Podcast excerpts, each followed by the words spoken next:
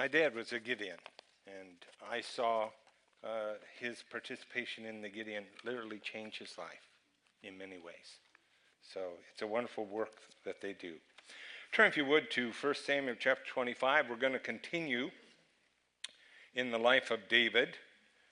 And so we're going to read the first 17 verses of 1 Samuel 25. I'm reading from the New American uh, Standard Bible. Verse 1. Then Samuel died, and all Israel gathered together and mourned for him, and buried him at his house in Ramah. And David arose and went down to the wilderness of Paran. Now there was a man in Maon whose business was in Carmel. The man was very rich, and he had 3,000 sheep and a 1,000 goats. And it came about while he was shearing his sheep in Carmel. Now the man's name was Nabal, his, and his wife's name was Abigail. The woman was intelligent and beautiful in appearance, but the man was harsh and evil in his dealings, and he was a Calebite. That David heard in the wilderness that Nabal was shearing his sheep. So David sent ten of his young men, and David said to the young men, Go up to Carmel, visit Nabal, and greet him in my name. And thus you shall say, Have a long life, peace be to you, and peace be to your house, and peace be to all that you have. Now I have heard that you have shearers now your shepherds have been with us, and we have not insulted them, nor have they missed anything all the days they were in Carmel. Ask your young men, and they will tell you. Therefore, let my young men find favor in your eyes, for we have come on a festive day. Please give whatever you find at hand to your servants and to your son David. Verse 9 When David's young men came and they spoke to Nabal according to all these words in David's name, then they waited. But Nabal answered David's servants and said, Who is David?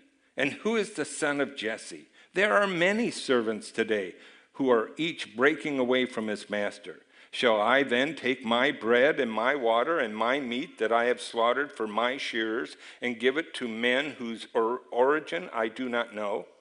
So David's young men retraced their way and went back, and they came and told him according to all these words. David said to his men, Each of you gird on your sword. And so each man girded on his sword, and David also girded on his sword. And about 400 men went up behind David, while 200 stayed with the baggage. But one of the young men told Abigail, Nabal's wife, saying, Behold, David sent messengers from the wilderness to greet our master, and he scorned them. Yet the men were very good to us, and we were not insulted, nor did we miss anything as long as we went about with them while we were in the fields. They were a wall to us both by night and by day, and all the time we were with them tending the sheep. Now therefore know and consider what you should do, for evil is plotted against our master and against all his household, and he is such a worthless man that no one can speak to him. Let's pray. Father, we pray as we look again into David's life that you would be pleased uh, to speak to our hearts. And so we ask that as we, we look at this topic this morning, that's uh, also relevant to our lives, that you would be uh, pleased uh, to minister from your Spirit to us, because we ask it in Jesus' name. So we're looking at David and Nabal here in chapter 25. It's, it's a lesson on anger. And uh, we want to do a little bit of review. First, I have, there we go. Um, David's life, um, I got a, a little stronger one here. David was born in Bethlehem. And of course, he went to the Valley of Elah, which was about right in here. He fought Goliath, and he came back and Saul had him up here at Gibeah of Saul and made him a commander of a thousand. Jonathan became a very good friend of his. He married Saul's daughter, Michal. But then Saul got jealous of David. David had been anointed by uh, Samuel, who lived up here in Ramah, and come down to anoint David the, the next king of, of Israel because of Saul's disobedience to God and because he had rejected God's word. And so Saul was jealous, and so Saul three times tried to murder David himself. And then he began to plot against David. And one night he even set men around his house to bring him in in the morning to, to kill him. And Michal helped him escape. And so David went from Saul of Gibeah up to Ramah, where Samuel lived, but Saul sent men several times, three times up there to take David in custody, but the Spirit of God came on them and they prophesied and, and it rendered them unable to fulfill it. So finally, Saul came himself. And David recognized he was not going to be safe here. So he comes down the Nob where there was a, a group of priests living, uh, and he got Goliath's sword and some bread, and he, in fear of Saul, fled to Gath uh, of the Philistines. And there he almost lost his life because um, he's there in fear, and of course, he, he, they recognize him as the great champion of Israel. He had to uh, disguise himself as though he was a, a madman, and so they, they left him alone and he fled. And he fled to the cave of Adullam. And here his family comes to him, and uh, eventually 600 men will rally to his cause uh, from those who, who are disillusioned with what Paul, uh, Saul's doing, those who are in debt. And uh, he takes his family over to Moab, uh, to the king of Moab, to be kept safe. And David either stays in one of the fortified strongholds on, in Moab, or perhaps some think Masada.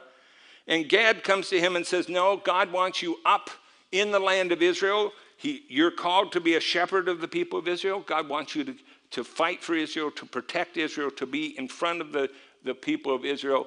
Uh, you're God's anointed. And so David, David comes uh, up into this area, right in here, uh, near the cave of Adullam. And uh, so David's there. And eventually, um, Saul comes out. Saul's pursuing him every day. He's plotting against him. And David and his men move a little farther south. And word comes to them that Keilah has been attacked. And, and so David comes over and uh, he, he rescues Keilah, even though his men were afraid. They said, you know, we got, we got Saul up here, we got the Philistines over here, we're, we're afraid of Saul. Uh, how much more to risk our lives at Keilah? But David uh, is obedient to, to God's call. He rescues Keilah, even though later when he says, Will they turn me over to Saul? Uh, God says, Yes, they will, and he has to leave Keilah. And so he comes down in the wilderness of Judah. Uh, the northern part's called the wilderness of Ziph, the lower part's called the wilderness of Maon. Saul comes out several times trying to catch David, and the people of Ziph even betray David twice. And, and David spares the life uh, of Saul. Now, we don't want you just to come away with a, a geographical and chronological understanding of the life of David. Because God's laying out in David's life, God had chose uh, David. You remember God's testimony uh, about David, God's evaluation of David's character, uh, of his life was he was a man after God's own heart. There was that in David. He loved God. He wanted to serve God. And, and there was that uh, where his heart beat after the things of God. So when Goliath was challenging Israel and, and uh, besmirching the name of God, his passion arose against that. Why isn't someone stopping this man? And then there's God's evaluation of David's legacy of his life. David served the purposes of God in his own generation because God, D- David allowed God to develop and equip him. And that's what all this traveling around that we're seeing is God working in David's life to equip him and to develop him. And so those, those things that we looked at are actually a number of lessons that David has learned. And so we've been trying to highlight these lessons. The first lesson he learned was the value and blessing of intimate friendship. And that's seen, first of all, in Jonathan. God knit the heart of Jonathan and David together. And Jonathan was someone who loyally defended David. But we saw last week in chapter 23, Bjorn mentioned it, and we saw it when we looked at the life of David and Jonathan together. David encouraged him in the Lord. There are times when you need someone to encourage you in the Lord. Have you developed a friendship like that, where you have someone who loves the Lord, who it's iron sharpens iron, that can come alongside your life, and in those difficult times, turn your eyes away from the situation to the Lord. And so he, David, begins to develop a number of very godly friends. Gad, the one who told him to leave the stronghold and go back to Israel. Nathan, another prophet who will be very, very key in David's life. The second lesson we learned was the danger of fear. Um, afraid of, of Saul's jealousy and attempts to murder him, David, in fear, fled to Gath, where he both jeopardized his credibility in Israel and almost lost his life. Stripped of every other support, he learned God is enough and began to grow in faith. God could be, as he'll say, in a psalm at that time, Psalm 56, that we'll look at next week as we look at two psalms that kind of cover this whole period. He said, You're my strength, you're my refuge. You know, it's real easy to say, one in God is a majority until it's just you and God. And God's teaching that to David. And it's equipping David and when you go through Psalm 56, you'll, you'll see this progression of David's thinking as he's there surrounded by enemies and, and they're talking about executing him. And he's cleverly trying to act as a madman, but he knows. Uh, and, and Psalm 56 tells us his prayer life has really improved in this situation as he goes to God. Um, you know, fear is one of those things that paralyzes believers. And the Lord knows that. I think that's one of the reasons He sent out people two by two.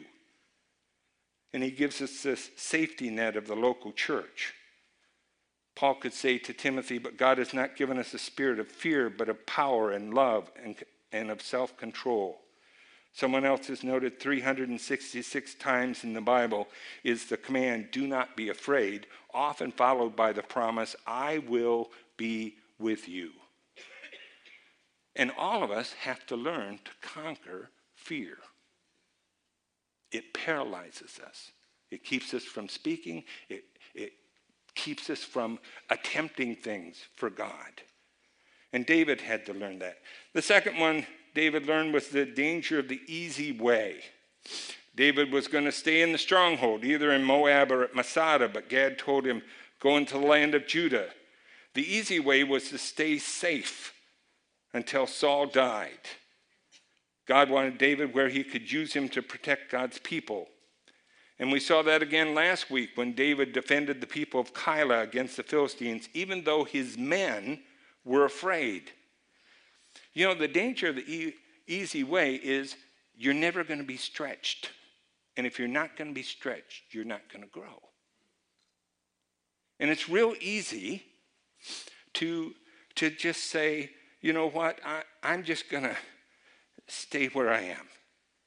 God wants us to develop faith and a greater view of God. And the lesson here is, Bjorn pointed out, is learning obedience. So when God directs, I say, I'm going to step out. I'm going to trust the living God. I'm not going to take the easy way. The, the church is a place where we learn and serve. In way too much of Christendom, believers see their responsibility as coming and sitting to hear a sermon. But we're here to learn and to grow and to serve. And so we here encourage people to step out. Try teaching a Sunday school class. Gasp.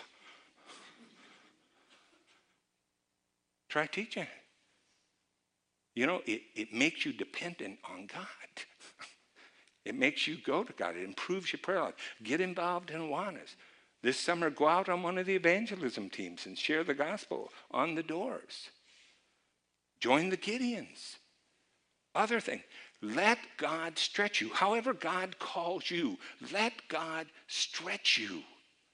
Don't be content with the easy way. Sometimes even when we're involved, we can get complacent. I have a friend, and he teaches staff at camp all summer. And I was talking to him, and he said, uh, I uh, um, got to thinking that some of the stories I was telling about answered prayer were eight or 10 years old. And uh, he said, So I went to God and I said, God, I'd like to have an answer to prayer that's more recent. and so they needed some pipe of a certain kind for the camp, and there was an auction. Some of that pipe was available. He took four or five of the staff guys to go help move the pipe. And he said, uh, as they got there in the van, he says, Guys, we're going to pray that God gives us this pipe for 10 cents a foot. We're not going to go above that. We're going to ask God to give it to us for that. So they all prayed, and they began b- bidding. And I think, uh, I don't know exactly for sure, but uh, say there's 200 feet, and so he comes up for bid, and he, who, who will offer for this? And he, $20. The guy kind of looks at him and says, okay, who, who will give me 40? Nobody answers. Well, what about 35? Nobody answers. How about 25? Nobody answers. So he gets it for 20. And they're load up the van, they're going and looking at something else. And you know, the kids, one of the kids are saying, well, maybe it was only worth 20. And this truck drives up, and this guy yells to a friend, Have they sold that pipe yet? Yeah. What did it sell for? 10 cents a foot. I would have paid a dollar a foot for that. I said, Well, that was a great answer to prayer. He said, Yeah. Unfortunately, the staff shared with uh, that went with me, shared it with everybody, so I have to wait till next year to, to share it because everybody knows. But we get complacent, even when we're involved. What are we seeing God doing? What do we see God calling us to? Then the danger of the easy answer. Again, we saw that one last week. Twice David had the opportunity to kill Saul. His men wanted him to do it. The second time, Abishai offered to kill uh, Saul for David. Both times, David said, No, I will not stretch, stretch out my hand against the Lord's anointed. I love the title to Psalm 18. It says, A psalm of David, the servant of the Lord, who spoke to the Lord, uh, spoke to the Lord the words of this song in the day the Lord delivered him. Oh, I should go to the next one. On the day the Lord delivered him from all his enemies and from the hand of Saul. See, he had a category. These are my enemies, and Saul wasn't in that category. Saul was the Lord's anointed. The Lord had appointed him. The Lord will take him when it's time. It wasn't his job to do that. And David waited for the Lord's timing. God taught him integrity, waiting for God's timing. So this morning we're going to look at another important one the lesson, uh, and it's the danger of danger. Anger often leads to excess, malice, slander, violence, and retaliation.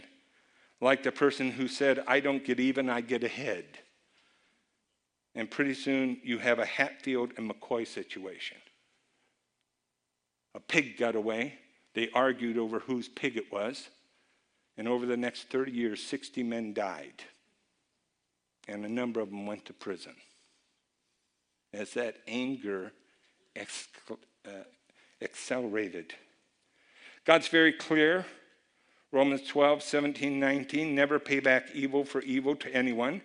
Never take your own revenge, beloved, but leave room for the wrath of God. For it is written, Vengeance is mine, I will repay, says the Lord.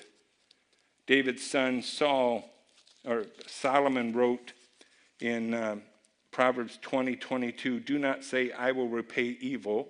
Wait for the Lord, and he will save you. Where do you think he heard that from?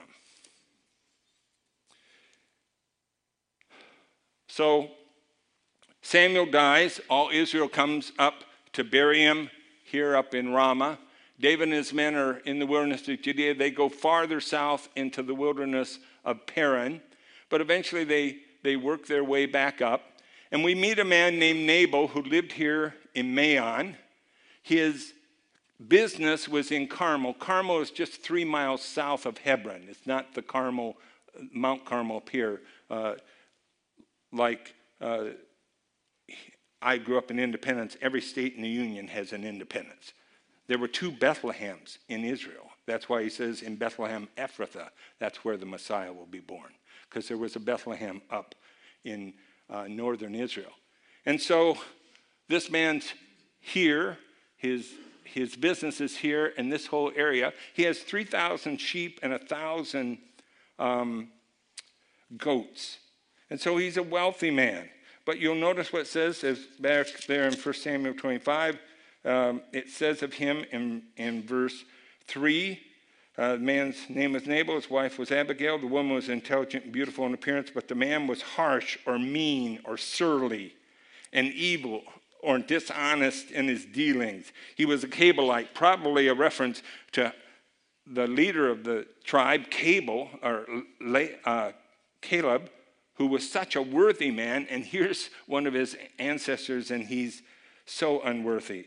And as we read, the times come to shear the sheep, and so they, they're getting the bounty of what, what God has supplied for them, and there's always a celebration in that. They shear the sheep, they, they kill a few sheep, they have a big festival meal.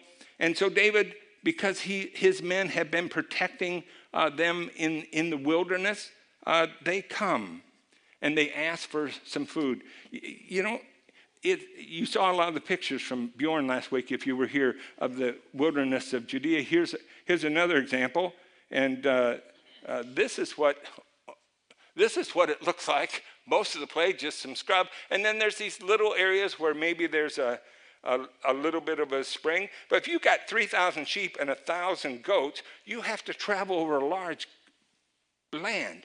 And to the south of Israel is where the Amalekites, the Girgashites, and some of these other uh, Bedouin tribe uh, peoples live. And, and of course, they, they attack, they make strike raids. They would like to have those sheep. And David and his men were a wall, a protection, and they didn't abuse their situation. And so David sends um, some of his men to, to speak uh, to him, and he scorns them. Um, it, it, means to uh, hurl insults, sarcastic insults at them. And so he says, Who's David? Who's this son of Jesse? He's just some guy who's run away from his master and, and is running around down there. And so David responds to that. When David hears of his sarcasm and insults, the anger, his anger got the best of him. And his immediate response was to take 400 of his men to completely destroy Nabal and his household. Uh, look at uh, verse 34, or verse 30. Um, yes, verse 34. Nevertheless, as the Lord God of Israel lives, who restrained me from harming you, unless you'd come out quickly to meet me, surely there would not have been left to Nabal until the morning light as much as one male. In his anger, David's going to come and he's going to wipe out the entire family of Nabal. Now, I want you to think about that for a moment. Nabal, everyone agrees, was foolish, mean spirited, harsh, and worthless. And those are the ones that knew him best. But are being ungrateful and selfish crimes that justly require the death penalty? If, if that was the standard, how few people there be in this room this morning? David's anger is pulling him. Anger is an emotion you feel when, when something is not granted that, that you feel is necessary or right and his anger is pulling him to actions that are going to um, be harmful. And so his anger, while justified, he had been unappreciated, belittled, insulted, but his anger is pulling him towards things that are wrong. And so Abigail gets involved.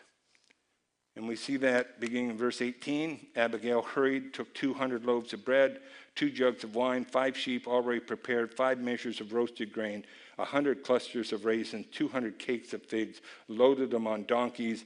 And she comes down to meet David.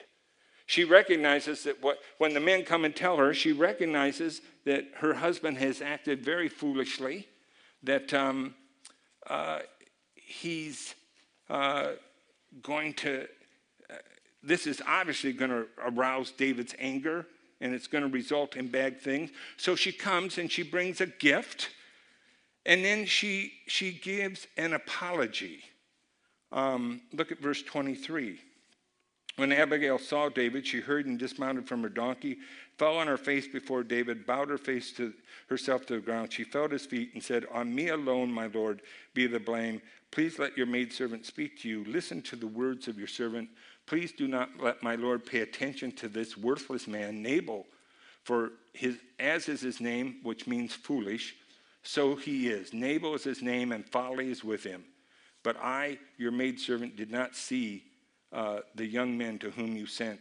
Later, she will, she will call his actions uh, a transgression. And so she apologizes. She recognizes her husband's actions. She recognizes that uh, it was wrong and there's blame to this. And, and she, she points out her, her husband's foolishness. But what I really want you to focus on is verses 26 to 31, the advice that she gives.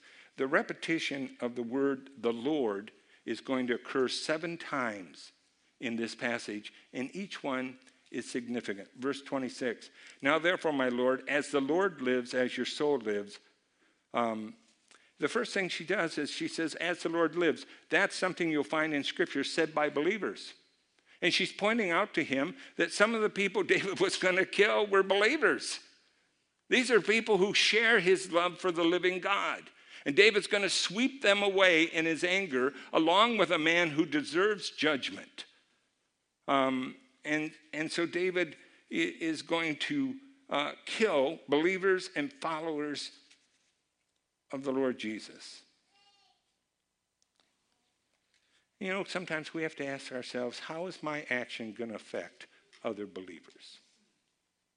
And then she says, Since the Lord has restrained you from shedding blood and avenging yourself by your own hand, now let your enemies be, and those who seek evil against my Lord, be as Nabal. Now let this gift which your maidservants brought to my Lord be given to young men who accompany my Lord. The second thing she says is, Since the Lord has restrained you. Abigail wants David to see that God is at work, stopping David from his actions that will have repercussions on his life and service to bring the Lord into the situation. You know, when, it's, when we consciously or unconsciously remove the Lord's presence and will from the situations of our lives, we find ourselves in trouble. She says, Let your enemies be like Nabal. Eh, Abigail saying, You know, Nabal is a man whose actions eventually are going to catch up to him. But don't let this be done by your hand. Don't let this wrong be done by you. And then verse 28 Please forgive the transgression of your maidservant, for the Lord will certainly make my Lord an enduring house, because the Lord is fighting the battles of the Lord, and evil will not be found in you in all your days. For the Lord. The Lord has plans for your life, she says to David. He's going to give you an enduring dynasty as king of Israel. He wants you to fight the battles of the Lord. And here, the real battle is that evil not be found in you. That's what the real battle is here. See, in all of these things, while there's events happening, there's a battle behind. God wants to develop and bring David to the place where he's the man who can do God's purposes in his generation. Satan wants David to discredit himself and be destroyed. And that same battle is being fought in your life. And so she says, Listen, God is at work. Keep the right perspective, see the bigger picture. You have a bright future. Live with it in focus. And then verse 29 um, the Lord your God. God is sovereign. She says, Listen, David, you are safe from your enemies. God would guard his life, he would bound it. She, she says, um, should anyone rise up to pursue you and seek your life, then the life of my Lord will be bound in the bundle of the living with the Lord your God. But the lives of your enemy he'll sling out as from the hollow of a sling. She said, God is going to protect you, keep you safe, to bring you to that. You're going to be put in the bundle of life. Nobody can break you free. Your enemies are going to be like a sling stone that's flung out of a sling. And then verse 30 And when the Lord does for my Lord according to all the good that he's spoken concerning you, and appoints you ruler over Israel, this will not cause grief or trouble heart to my Lord, both by having shed blood without cause and by my Lord having avenged himself. When the Lord, when God fulfills his promise and you are king, this action of taking revenge on Nabal will not cause grief, literally become something that staggers or stumbles your heart, having shed blood without a cause. And she says, when she says, listen, God's going to keep his promises. My wife and I took a trip, and she's been listening to some TED Talks. And one of them was about a woman who looked at people who were successful. And she said, they all have the same quality. They're all people who persevere. They come different intellects, different backgrounds, but the people who are successful are people who per- pers- persevere.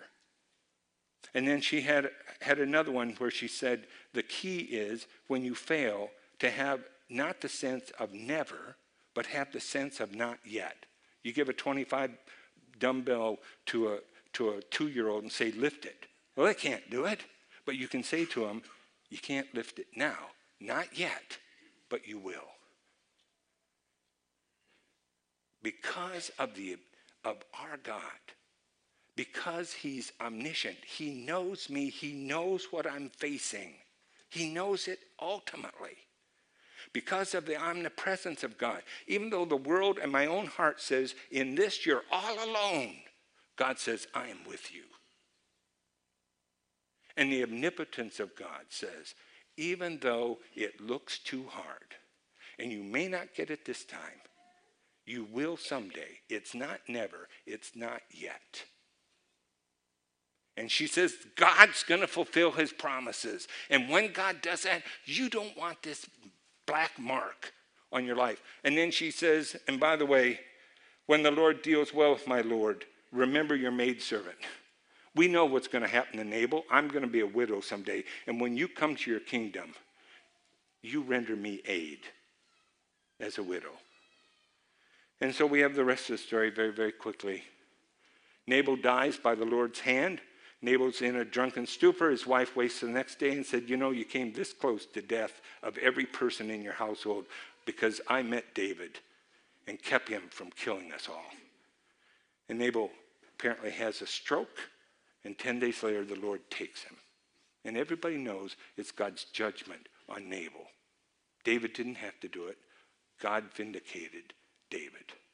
And David realizes that God kept him from wrong, a wrong response. In fact, he says to her in verse 32, he says to Abigail, Blessed be the Lord God of Israel who sent you this day to meet me. Blessed be your discernment. Blessed be you. You have kept me this day from bloodshed, from avenging myself by my own hand.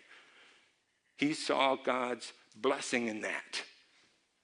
And he, when Nabal died, he says, God did this. God vindicated me. And then Abigail marries David. He sends a proposal of marriage to her. Well, three lessons. Anger can have deadly results.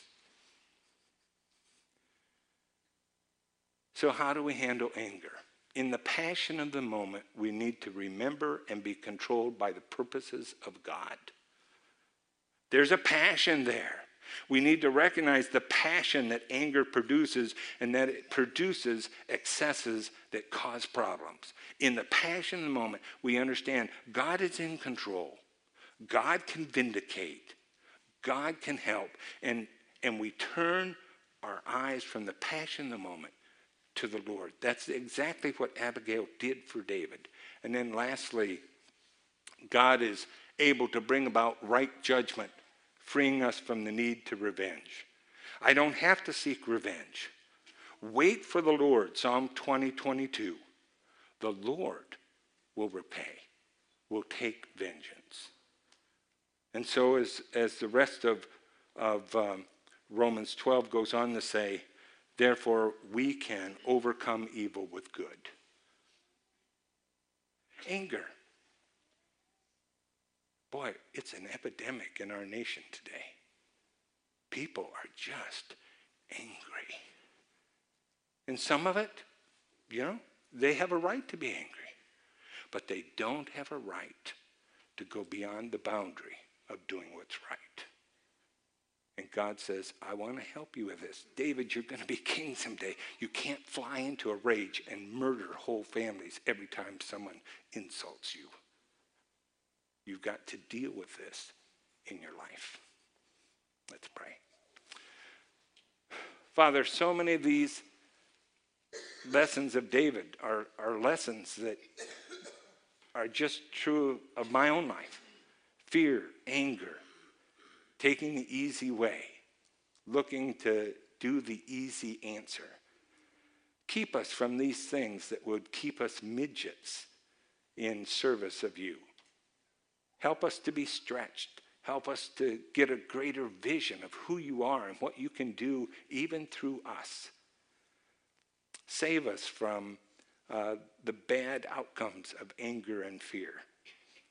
And so we pray that as you've taken David through this and left it for us, that your Spirit would help us to learn these lessons as well, because we ask it in Jesus' name.